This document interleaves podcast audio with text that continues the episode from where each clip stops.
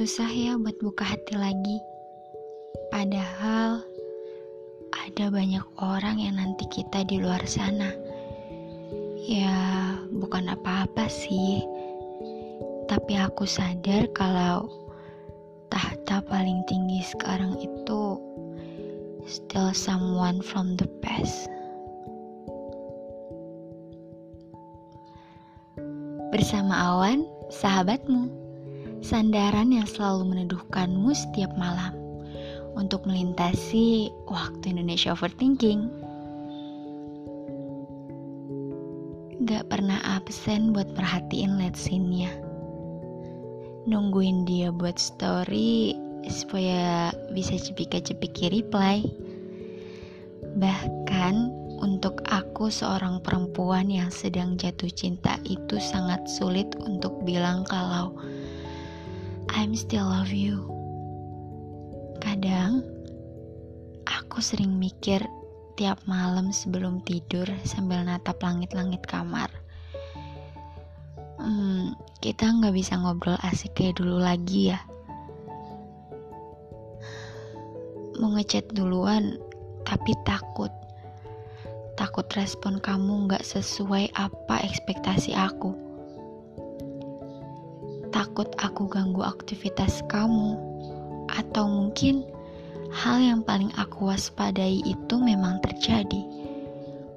Tapi aku gak berani buat nanya siapa penggantiku setelah hari itu.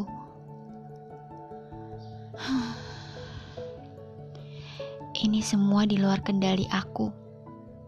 Aku bingung, apa harus kayak gini atau sebaiknya tidak perlu. Rasanya setelah hari itu kita lost contact, aku ngerasa ada yang hilang. Dan saat itu aku pengen banget kamu tahu kalau aku lagi ngerasain vibes yang beda.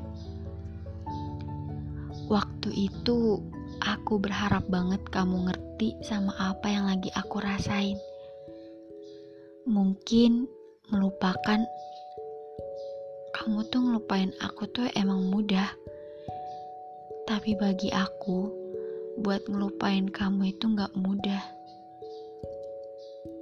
Aku gak apa-apa sih, cuma kangen aja. Kangen rasanya ngerasain perasaan jatuh cinta.